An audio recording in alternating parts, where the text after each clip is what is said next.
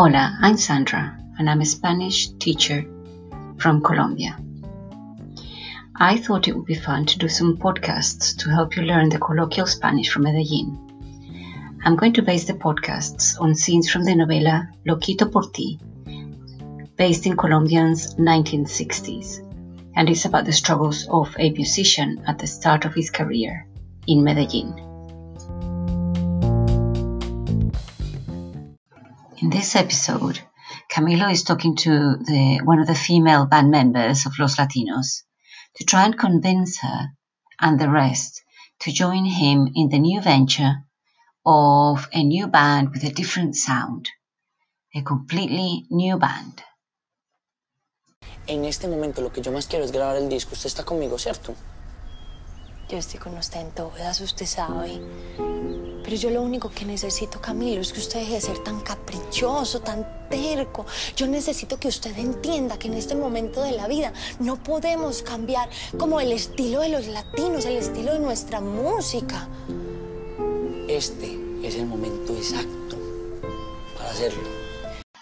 Lo único que quiero hacer es grabar un disco. The only thing I want to do is record an L P. And she responds, yo estoy con usted en todas. I'm with you in everything. Deje de ser tan caprichoso. Stop being so picky. Terco. Stubborn. En este momento, at this time, no podemos cambiar el estilo de los latinos. We can't change the style of the latinos.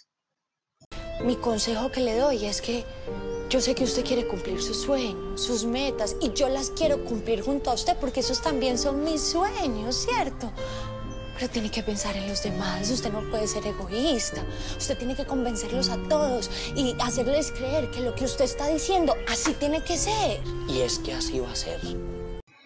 Mi consejo es, my advice is, usted tiene que pensar en los demás. You have to think of all the other band members. No puede ser tan egoísta. You can't be so selfish. Tiene que convencerlos a todos. You have to convince them all. Mira, Rosario, yo estoy seguro que con lo que le voy a meter al nuevo disco, eso va a ser un éxito. Y por el resto no se preocupe que yo los convenzo. Estoy orgullosa de usted, ¿o yo? Yo sí confío en usted. Estoy convencido que, I am sure that, va a ser un éxito. It's going to be a success. She replies, estoy orgullosa de usted. I'm proud of you. Well, I hope you enjoyed this episode of Spanish Phrases from Medellín, and hasta luego. If you have any questions, feel free to message me through the podcast messaging system. I'd be happy to answer them.